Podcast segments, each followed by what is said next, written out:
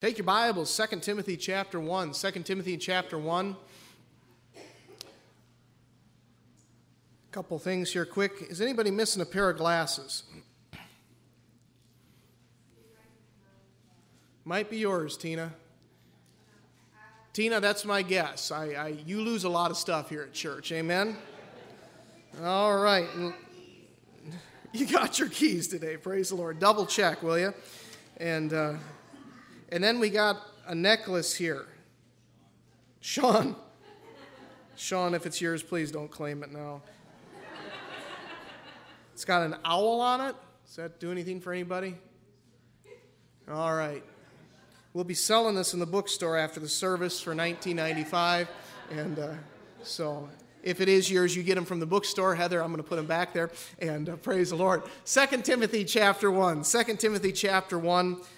And uh, folks, what a blessing it is to, to have the privilege to grow up in a, in a free country. Um, I'm thankful I got to grow up in a Christian home. And what a blessing that was. I'm thankful I'm able to have a Christian home. Last night, my family and I were taking a walk, and uh, that was one of those torturous things that my parents did to me when I was a child, and now I'm returning the favor. And uh, you do know what I'm talking about.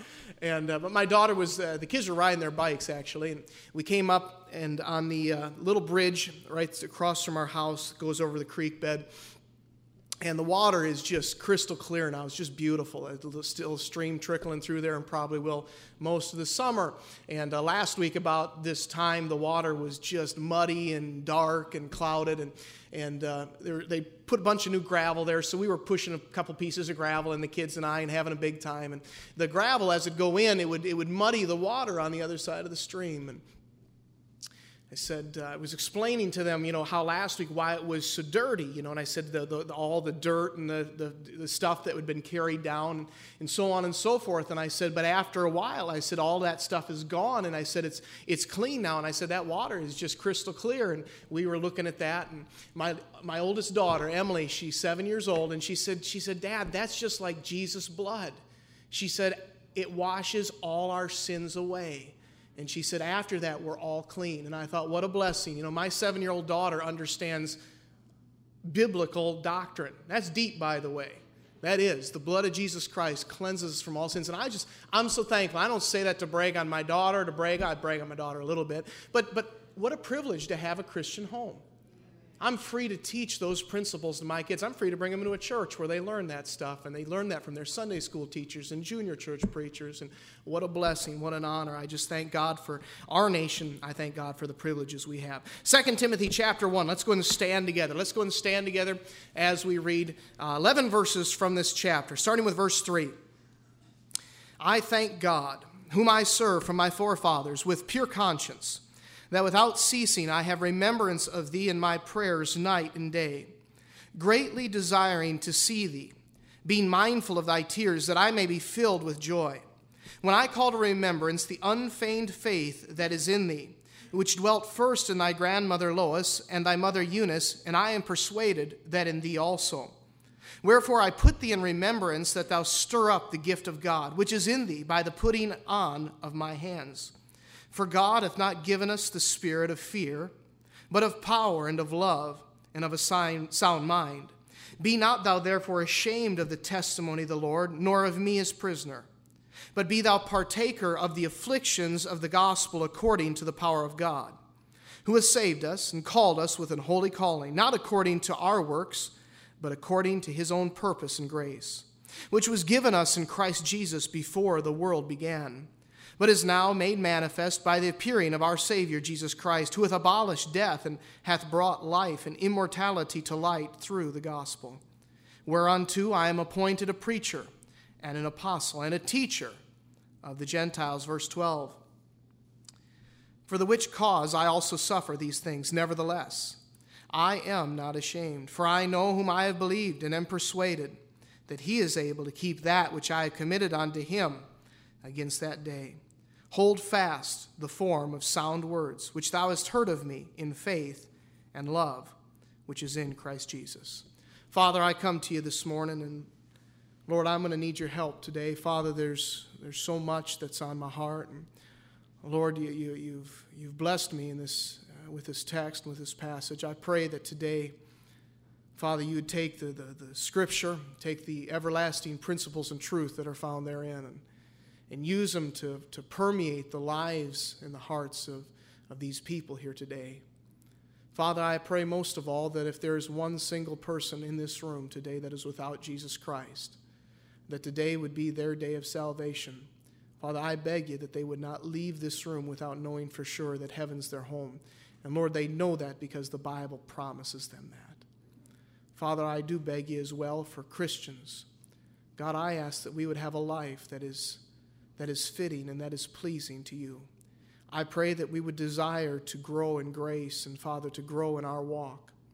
And Lord, I ask that uh, through it all, our lives would proclaim Jesus and that people would see our lives. And Father, they'd see their need of salvation. Father, I pray that you'd use us. I pray that you'd touch our hearts in the next several minutes. I ask this all in Jesus' precious name. Amen. You may be seated.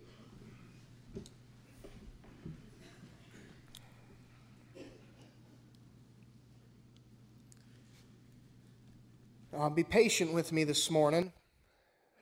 I've got a lot on, on, on my mind as far as this is concerned. I'm praying that when all is said and done, it will make sense, all right? So if, if for a moment you're a little confused, just stick with me, and I think you'll get something from this morning's message if you pay attention. Amen?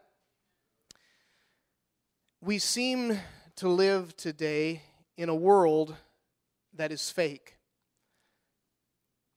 It seems that the truth is not what's important so much as a soundbite or a perceived reality is. Um, there are literally businesses and companies that are in existence today solely for the purpose of your image. Um, there, are, there are businesses that will give you a good image or perceived reality on the internet. You can pay a company to make sure that positive things are put up about you. We live in a day where fake relationships, virtual, Facebook, Twitter, things along those lines, have become as important as real relationships to us. This world has seemingly become a place where everything is, is disposable and to a certain extent just push reset and start again. It seems that in many arenas, this has become the reality. That ought not to be. But sadly, it has invaded even the arena of faith. In many ways today, faith has become fake. It's become a plasticky substitute for the real thing.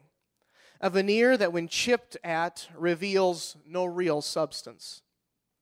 Yet, here in 2 Timothy, and in verse number 5, Paul, the apostle, is praising a family he's not only praising Timothy, he's also praising Timothy's grandmother Lois and Timothy's mother Eunice for having a faith that is real, not fake.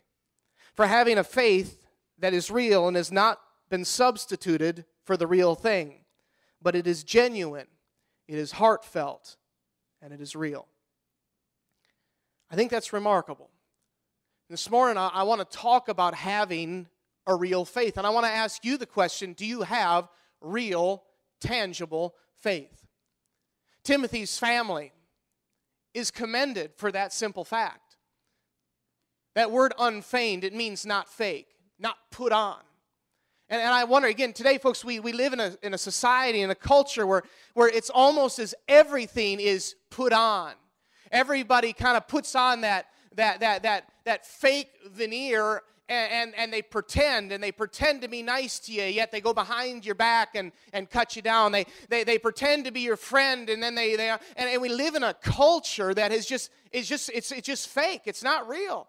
And we, we've, we've embraced that reality, sad to say. And, and this morning, I want to I wanna, I wanna, I wanna push all that nonsense away. I want to push all that, that, that, that, that veneer of, of, of, of plasticky substitutes as far as our faith is concerned. And I, I want to ask you the question do you have a faith that is real?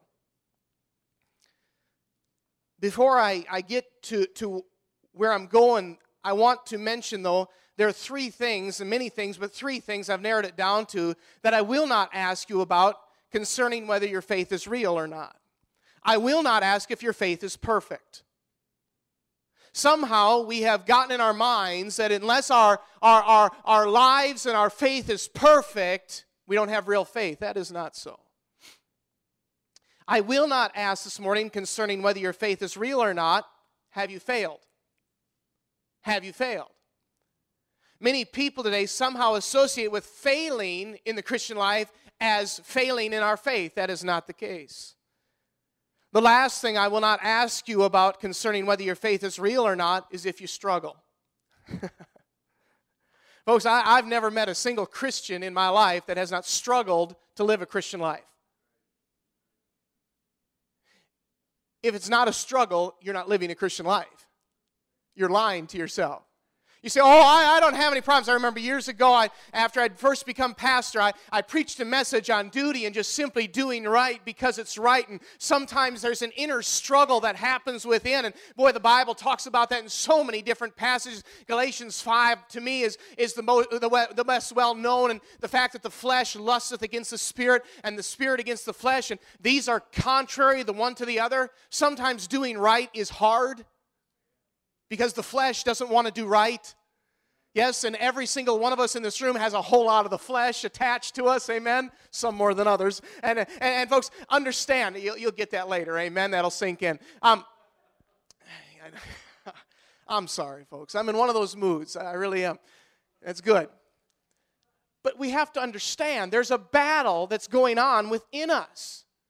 And, and people who say it's not a struggle aren't, aren't being honest. That lady that I mentioned, you thought I forgot where I was going. And that lady came out after I preached that message on duty and just simply doing right because it's right. Said, Oh, I, I don't struggle in my Christian life. And I was in my late 20s at the time. And, and I'll be honest with you, I've, I've mellowed a little bit since I've gotten to be in my 30s. A little bit. But I, I wanted to just reach out and touch her in Jesus' name. I, I just wanted to say, Are you kidding me? I, you've reached a level where you no longer struggle with the Christian life? That's not so. I mean, the Apostle Paul, the finest Christian, I think, ever to walk the face of the planet, struggled with the Christian life. And if the Apostle Paul struggled, and Moses struggled, and David struggled, and Peter struggled, I think, quite honestly, brother, that means we are all going to struggle. Now, don't get me wrong, all things are possible through Jesus Christ that loves me. And I can do all things through Christ, which strengtheneth me. And I praise God for those verses that tell me that in the Spirit of God, I can please God, I can serve God, I can walk with God. But I want to tell you something this morning. I don't want to ask, I don't want you thinking this morning, well, uh, I, Pastor, I just don't know if my faith is real because I struggle with it sometime. Well, brother, welcome to the party. I'm sorry, that's a part of the Christian life. So I'm not going to ask you this morning if your faith is perfect. I'm not going to ask you if you have ever failed in your faith. You have heard of the Apostle Peter, who not only denied Christ, but cursed Christ. I think he failed. And I'm not going to ask you if you ever struggle in your faith. But I do want to ask you this morning is your faith real? Is your faith real? And I'm going to ask you three simple questions to help you answer that question. We're going to use this text. In verse 7, Paul writes to Timothy, he says, For God hath not given us the spirit of fear, but of power and of love and of a sound mind. If your faith is real, it will drive you to have a proper spirit. Does your faith drive you to have a proper spirit this morning? You see, before we ever get to the exterior of a man, we need to deal with the interior of a man. The heart of the matter in Christianity is a matter of the heart. And true Christianity this morning is a heart matter. You say, well, Pastor, does the outside matter? Absolutely, and we'll talk about that in a moment. But if the outside Christianity is not an outcropping of a proper spirit, then your Christianity is fake and it's a fraud. It's a veneer you have put up. And let's face it, many people today have a fake type of Christianity. They walk inside the doors of that church and all of a sudden church face goes on. How you doing, brother? You haven't used that word since last Sunday. Oh, I've been praying for you, sister. You haven't prayed since last Sunday, and you haven't used sister since last Sunday. No, I, oh, oh, I love Jesus. And, and boy, we know how to say the right things and do the right things and amen at the right spot and stand and, and wear that tie and we can put, on that fake veneer. And I'm going to tell you something today. I am not going to talk to you for the next couple minutes about the outside. We're going to talk in several minutes about that. But before we ever get to the outside of a person, we need to deal with the heart of the person. And God says, I'm not giving you a spirit of fear, but a spirit of love and of power and of a sound mind. Hey, my friend, today, how is your heart? Doing. In Proverbs chapter 23 and verse 26, Solomon wrote to his son and he said, My son, give me thine heart and I'm going to tell you something, folks, today. What God wants from you is your heart. He's not after anything other than your heart. And you say, well, well, what about all the other things we're supposed to obey and the things we're supposed to do and the things we're not supposed to do? I'm going to tell you something. If God has your heart, those things don't become an issue. Religion starts with the exterior of a man, but Christianity starts with the interior of a man. In Deuteronomy in chapter 6, in verse 4, the Bible says, Hear, O Lord, or Hear, O Israel, the Lord our God is one Lord. And he says, Serve the Lord thy God with all thine heart. Jesus, when he walked on this planet for 33 years, was asked a very simple question. He was asked what was the greatest commandment of all. And in Matthew chapter 22 and verse 37, he answered that question. He said, Thou shalt love the Lord thy God with all thine heart. And then he says, in the soul and strength and mind and so on and so forth, depending on the passage. But I want you to understand here is the first thing he says is, I want you to love me with all of your heart. All of your heart. Not all of your thoughts, your heart. Not all of your actions, your heart. I want you to love me with all of your heart. And my friend, this morning, if I could just get you to understand how important this is, because Christianity does not result in what I look like out here, Christianity results in what I am inside of me. And understand the importance of that. We got a lot of people today who know how to play Joe Christian. They can walk into a church building and they can fit right in. They can assimilate into the congregation and literally look and act and talk and be like one of them. But may I ask you, my friend, is that what you are inside? And I'm not asking you if you struggle. I'm not asking if you failed. I'm not asking if your faith is perfect. I'm asking today, is your faith real? Is it real? Because inside your heart, you should know is the person you are on the outside today, the person you are on the inside at home. You see, the Bible says God hath given us a spirit. And is my spirit proper with the Lord? And my friend, today, that ought to make some of us go home and look into that perfect law of liberty and look in that mirror that is the holiness of God and say, God, am I real to you? Because God, my friend, does see our heart. I don't know about you, but that does make me a little nervous. God knows the thoughts and intents of my heart and my mind. And again, I'm not asking you if you struggle. God's not angry at you because you struggle with the Christian life. But I do think God is angry at some of us because we are liars. You say, well, Pastor, are you, are you calling me a liar? Are you calling me a fake? I'm not calling you anything. Is God calling you one?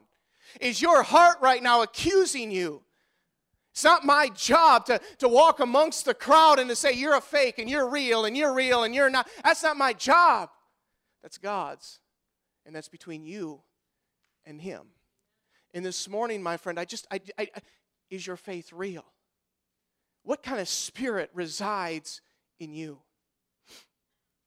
You see, it's a matter of the heart. Have you just tried to fit in outwardly? Or, my friend, has it been an inner conversion? You see, old things are passed away. Behold, all things have become new. The inner man. The inner man. Secondly, this morning, if your faith is real, it will drive you to be a good testimony for the Lord. Verse number 8, Paul writes to Timothy, he says, Be not thou therefore ashamed of the testimony of our Lord, nor of me, his prisoner. Does it drive you to be a good testimony for the Lord? This is a tough question. Paul wrote to Timothy and said, Don't you be ashamed of God's testimony. Don't you be ashamed of me, his prisoner. You know, there's a lot of Christians today who are ashamed to be a Christian. I didn't say they're ashamed that they are Christians inside. I said they're ashamed to be a Christian. I'm going to tell you something. Paul was not in prison because he said he believed on Jesus in his heart. Paul was in prison because he said, Not only have I believed that Jesus Christ died and was buried and rose again for my sin, but I believe that Jesus Christ is worth living for. And Paul, the apostle, walked not out on the Jewish religion, but he said the Jewish religion cannot send a man to heaven. The only thing that can send a man to heaven is the Lord Jesus Christ, and only his blood can wash away your sin. And the Jews said, No, we'll continue with our sacrifices, and we'll continue with our slaying of animals, and we'll continue with our offerings. And Paul said that is wrong. Then they put him into prison. Somehow today we've we've lost the ability to understand that if we're truly born again, then it should reflect. You say, Well, I don't want to talk about that. You know, uh, my private life is my private life. Paul said, Timothy, does your faith drive you to have a testimony that is pleasing to the Lord? My friend, this morning, may I ask you, do you strive to have a testimony that says, I'm God's child? Well, well, you, you, you, you, know, you, don't want, you, don't want, you don't want everybody thinking you're a Christian. No, I do. You, you don't want people thinking you're one of those religious nuts. Yes, I do. You don't want people to think that you're like that. I do, folks. And I don't do that out of pride, and I don't do that out of arrogance, and I don't do that to lift myself up. I do that to point others to Him my Savior can transform your life. Amen? And folks, I believe that with all of my heart, and I wish today that a lot of good people who say they've accepted Christ in their heart would say, My faith drives me to be a good testimony. And that is why I live the way I live, and that is why I do the right things, and that is why I strive to please God. Folks, do you understand today? I don't do what I do out of legalism and out of law. I do not have to come to church to go to heaven. I do not have to dress properly to go to heaven. I do not have to listen to the right music to go to heaven. I do it because I want to please Him. I'm not sitting underneath the bondage of the law. I'm not saying, God, if I'm good and I do this and I do that, would you please accept me? He already did. He took me in my sin and He washed me with His blood and He redeemed me and He brought me into a relationship with His Father. And today, my friend, I don't do what I do out of legalism, I do what I do out of liberty. The Apostle Paul was a man who understood Christian liberty and he said, I do not live the way that I live because I have to. He said, I bring my body under subjection. He said, I choose to live a Christian God fearing, righteous life to be a testimony. You see, Paul was a prisoner because he took a tangible, visible stand for the Lord. Paul talked properly, he walked properly, he dressed properly. He visibly took a stand because he was not ashamed of the testimony of his Lord and Savior.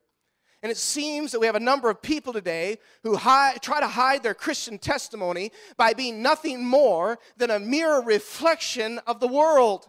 And my friend, today, I have not been called as a child of God to be like the world, but to be like Christ inwardly and outwardly.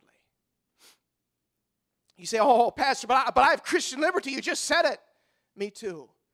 But I choose, as Paul did, to bring my body under subjection so that I may be an example of a godly man, so that my testimony may scream, I am a child of God.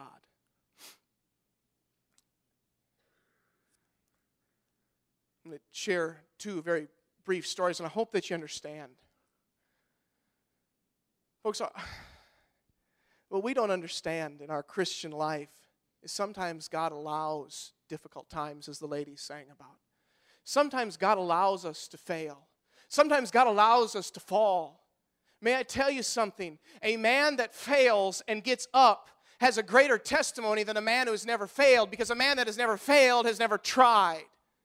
And I tell you today, you and I need to try to live the Christian life. Is it going to be a struggle? Yes. Is it going to be times of failure? Yes. But what greater pursuit could a man or woman have than to desire to be as Jesus was? I mean, folks, I desire to be a shining light that is willing to give himself for the glory of my Savior. I want my life to matter. I don't, I don't, I don't care what Tom Cruise thinks. I don't care what Katie Holmes thinks. I don't care what some Hollywood or music pervert thinks. I care what Jesus thinks. And it's about time today that we understand I live my life to please Him. This week, one of our men came to me, and I never share the man's name, but he had failed. He had fallen in his Christian walk. Anybody else ever experienced that? Boy, some of you are really good Christians. You get an F for participation in class. Jeepers. No, quite frankly, I never have. I don't know what you're talking about. Good, good. Come talk to me the next time you do, amen? We'll sell you the tape to this message. But he said, I've fallen. That's okay. Let me tell you what you do. Number one, you get up. Number two, you own up to what you did. Then you apologize. Let me say it again. Then you apologize. Let me say it again. Then you apologize, and then you go on. Can I tell you that is real? Can I tell you that is reality? Can I tell you that is the, the nuts and bolts of real faith? Real faith is not saying, I am your fearless leader. I am Moses. I have never failed. Moses, we saw you fail. Yes, you did. I was wrong. David, have you ever failed? I mean, folks, understand something. One of the reasons the Bible's inspired, and the reasons I know it's true, is because it includes the failures of multiple men and women that are godly and good and that are pointed to us for examples to follow. And it shows us their sin and it shows us their failures. Why?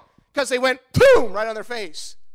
Let's face it. Who in this room hasn't done some beautiful face plants in the Christian life? Amen? I mean, we have just been riding high. Everything's been good. We've been trying to have a good testimony. Our marriage is on solid ground. We haven't had a fight in 27 hours, and everything is good. And then we go, douche. Then what you do is you get up and you own up, you own it, you apologize, and you go on. That's real. Oh, we, we never fight in our marriage. That's because you're not married. I'm telling you right now, we haven't had a fight in 27 years. That's because he lives in that house and you live in this house. I'm sorry, that's not reality. Oh, our children never do things like that. Really? I mean, your kids don't go out of their way to embarrass you in public? Sure, they do. Yes, they do. That's children. Amen. Praise God for them, but that's what they do. They don't misbehave at home in private, they misbehave in public. They wait till you're in the middle of Walmart to throw that monster fit. Amen. Any of you poor mamas ever been taking your kid through Walmart and all of a sudden the world falls apart? And it's either associated with the cereal aisle or the toy aisle. My wife doesn't even go to the toy section anymore in Walmart. The kids love going with me to Walmart because they know we're going to the toys. That's the only spot I go. I could care less about groceries, man. Just go to McDonald's. I don't care. You know, money will grow on trees, whatever. I don't care. But I don't want. But man, you take a kid to the, gro- the, the, the cereal aisle at the supermarket, and you're you're asking for for for a fight, aren't you? Yeah, I want that kind. It's kind of fun just to go through that. Go without your children, but just walk down that aisle and just smile at people. Hi, hi. Good luck on that one. Even offer a kid one sometime. Hey, you want this one? You know, I mean, have some fun with it. But folks, I- am sorry, we are going to fail, amen? Our, our, our children, we're going to, you ever failed with your kids? Man, the other day I was, I, was, I was disciplining my daughter and she got me so riled up. And I know none of you have ever done this, but I, I said something her I shouldn't have said. I didn't curse at her, I didn't swear, but I said something I ought not to have said. I had to apologize to my seven year old daughter and said, Daddy shouldn't have said that the way he said it. I was wrong. That's humbling. I don't want to apologize to a seven year old twit. And at the moment, she was being a seven year old twit. But I'm going to tell you something. That's real. That's real faith. Real faith says, "Hey, I was wrong. It doesn't matter if you're above me or below me." Well, I am your superior. I have been a Christian longer than you have. Well, la di da. Wrong still wrong, and right still right. Well, but but but I've been saved for 20 years. I, I you should understand. No, no, you were wrong.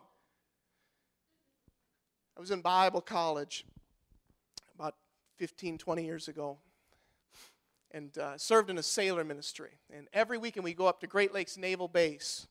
And uh, the man who ran, ran the ministry, his name was Bob Hooker. He's been here once and preached. And Brother Hooker, he ran that ministry, did a wonderful job, really had a good rapport with the young fellas. And, but we'd bring them, down, we'd, we'd go up to the naval base, invite them, and then they'd come down for the weekend. They would come down Saturday morning, spend Saturday night, come to church Sunday morning, and then we'd feed them, and they'd go home Sunday afternoon or Sunday night, depending on their schedules and so on and so forth. Well, we, what we did to get them down, to entice them to come down, you know, we just didn't say, hey, come to church. We said, hey, we got a sports league, and then we go to church, all right? And that's what we did. But they'd come down for the sports league, and in the fall and in the early winter, we'd play football. Well, Brother Hooker had been a walk on at Memphis University and had, had really done well and had, had, had starred to a certain extent. So he liked football. He was in his 40s at the time and still very athletic, still very capable, still head and shoulders above most of the young men and most of the workers that were there.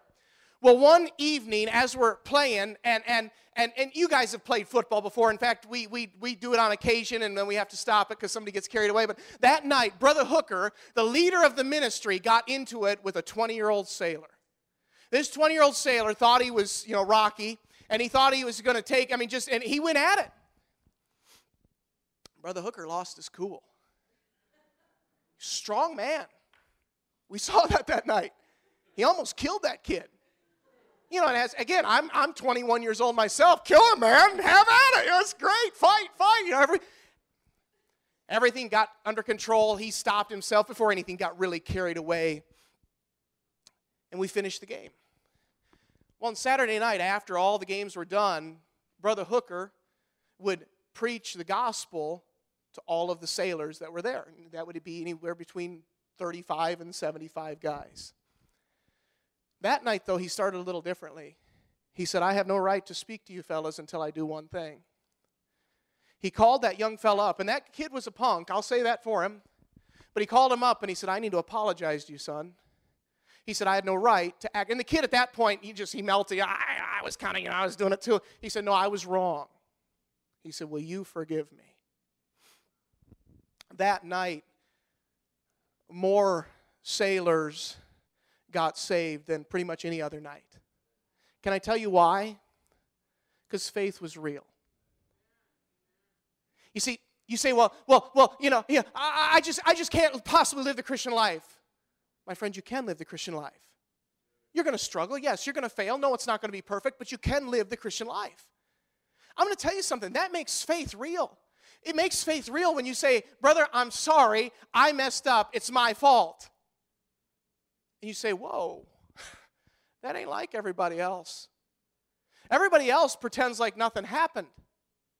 And, folks, this is why Christianity gets a black eye because we pretend like we're perfect. We're not perfect, we're just striving to be like Christ. And sometimes we fall short. And, my friend, this morning, would you understand? Does your faith drive you to have a better testimony for Christ?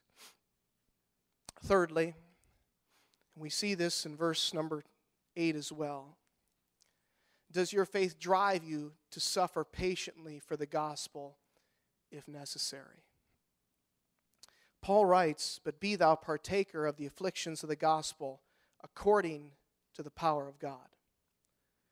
Does your faith drive you to suffer patiently for the gospel if necessary? I'm going to make a statement. Now, I'm going to qualify that in a moment, but nobody knows what they really believe until it's tested. You can say you believe something, and that's good, and you should. My friend, you don't know what you believe until it's tested.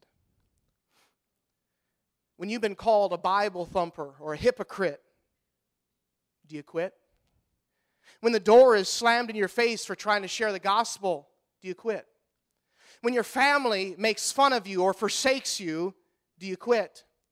When you lose a friend for simply standing for truth, do you quit? When you're struck on the cheek, do you turn the other or do you quit? When you are misunderstood, do you quit? Let me say this, Christian young people. There's going to be some times in your life when you're going to be misunderstood by mama and daddy and by pastor and by Sunday school teacher. And don't you dare think you have a right to quit. I'm weary, young people. Well, well, well, they jump to conclusions. Brother, we've all jumped to conclusions a couple times. And I'm not saying it's right, wrong, or indifferent. But what I am saying is don't you dare quit because of a little oppression. When you feel forsaken by your Christian brothers and sisters, do you quit? You see, if there is something that can make you quit, chances are Satan will exhaust himself to make it happen. Do you understand that? You see, does your faith drive you to suffer patiently if the need arises? That means when, there, when there's a little pressure put on when your feet are put to the fire. Folks, I don't care what kind of faith you have when everything is good. It's easy to have faith then. Folks, it's easy for me to have faith right now. The rain isn't falling, the road's there, my wife's healthy, my daughter's healthy, God's taken care of us, He's provided.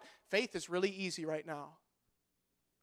But when God takes those things away, and God allows things to befall you in your life, that's when you find out what kind of faith you have.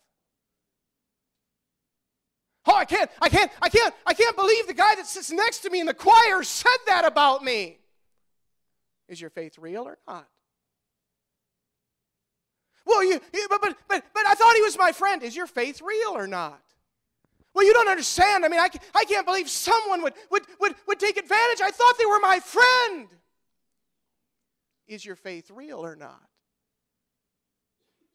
Folks, my faith, if it's real, doesn't depend on you. It depends on Him. You say, but, but you don't understand. No, my friend, I do understand.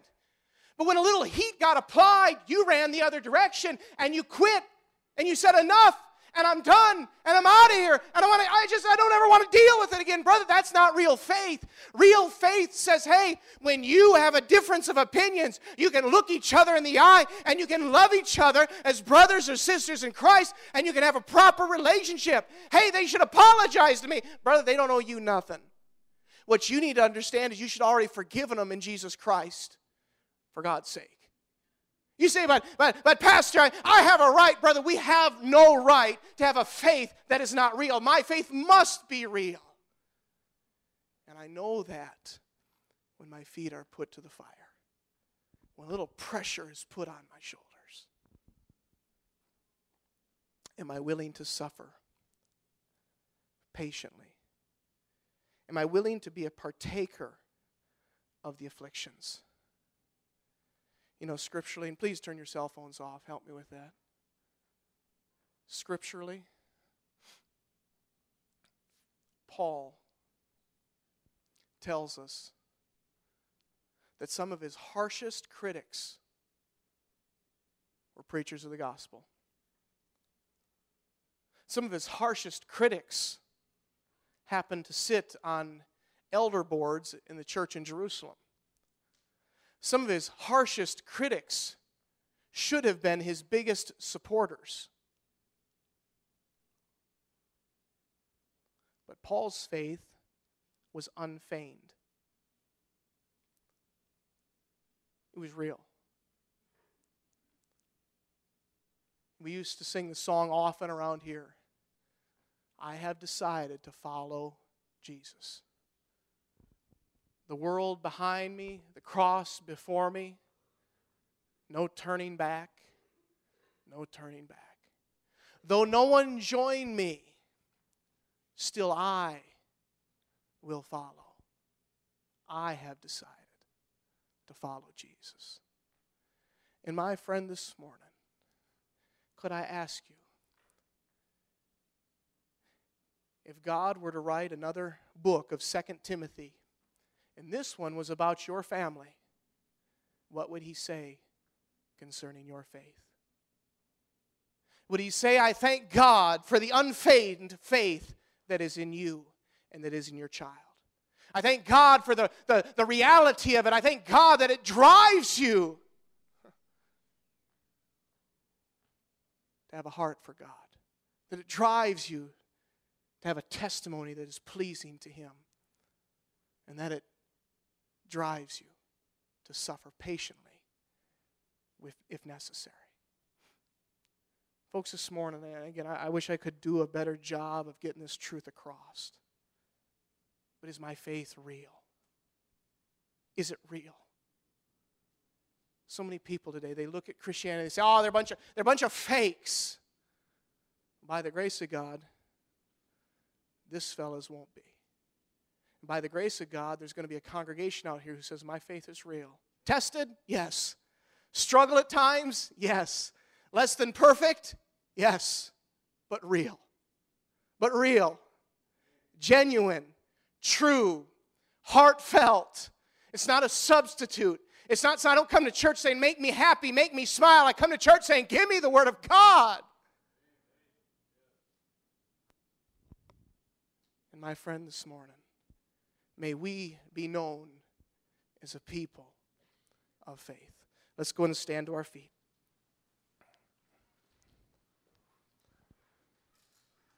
This morning, I've, I've challenged Christians in this room to have a faith that is real.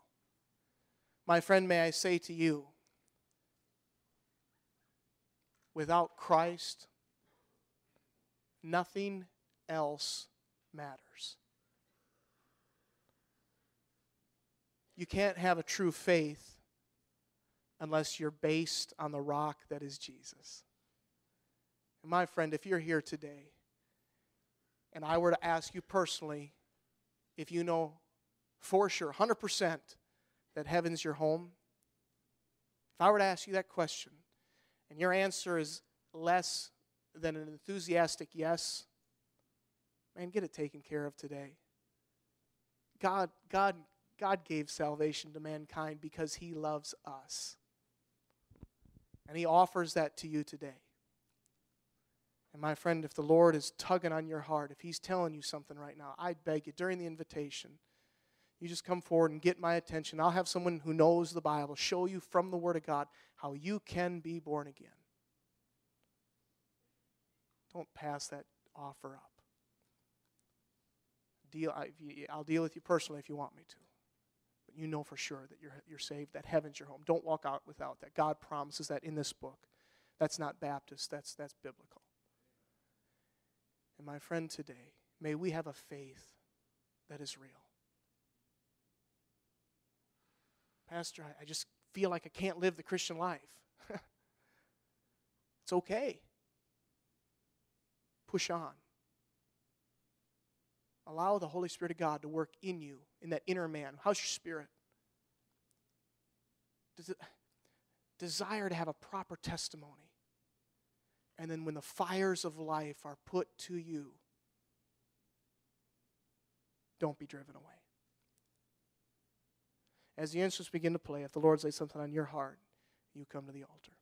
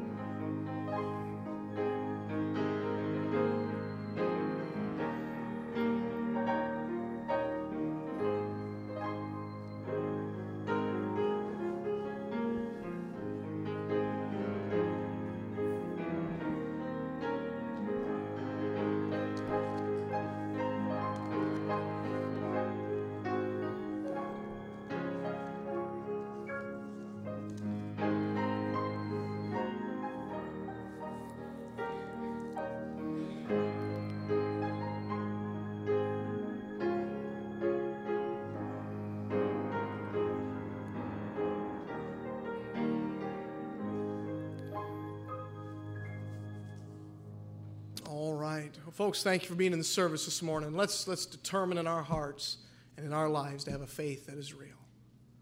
Our world needs to be touched by that, not by some flashy, neon, no problems, everything's easy, false, fake Christianity, but by something that says it's real and it's true and it's the best life you could ever hope. That's what we need to show the world. I'm going to have I'm going to have one of our fellows come up and close us